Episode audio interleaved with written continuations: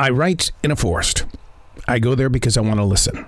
See, it all started at the Billy Graham Library right here in Charlotte, North Carolina, and it's evolved into a lifelong journey. Something is always moving through me. It's my calling. These aren't my words. These are the lyrics from Billy's Forest. Chapter number 294, December 26th, 2021. The Bear in the Forest. Garrick is one. He looks at our bear statue every day and laughs at it. Well, on Christmas morning, I placed a black bear on his side of the forest, a 10 inch figure nestled up to a 40 foot tree, a bear you can barely see. I want Garrick to locate it on a day of his own when he and his parents are just walking along and it's like, whoa, there's a bear in my forest. A quiet stroll that turns into a gigantic surprise. There's a bear in the forest. In each of our lives, we place objects of favor in areas that we can see, but others cannot. It has a way of affecting us because being recognized for the object of favor is part of the excitement of life. It totally takes the fun out of the discovery when, when you show someone. There's a reason why people play Where's Waldo or name the five things that aren't right in these two pictures. Now, not to get religious here, but I, I've met a lot of people along the way who claim that they have spent their entire lives seeking and looking for God. No matter how many times you say, He's right here, until they see the bear in the forest, it's completely out of sight and much too often out of mind.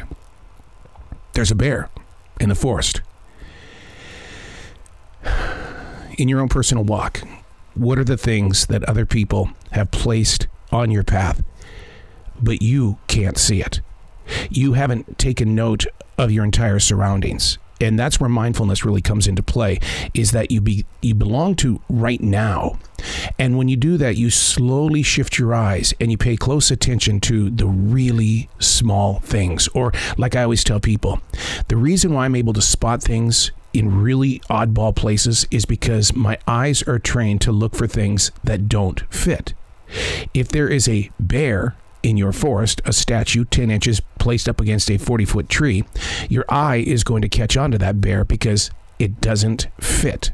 And and that that's maybe that's the martial artist coming out in me as well is that I'm constantly aware of where I presently stand.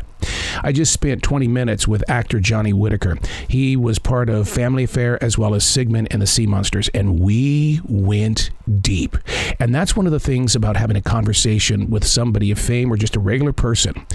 A bear in the forest can be used also in conversations. People say things that just don't fit.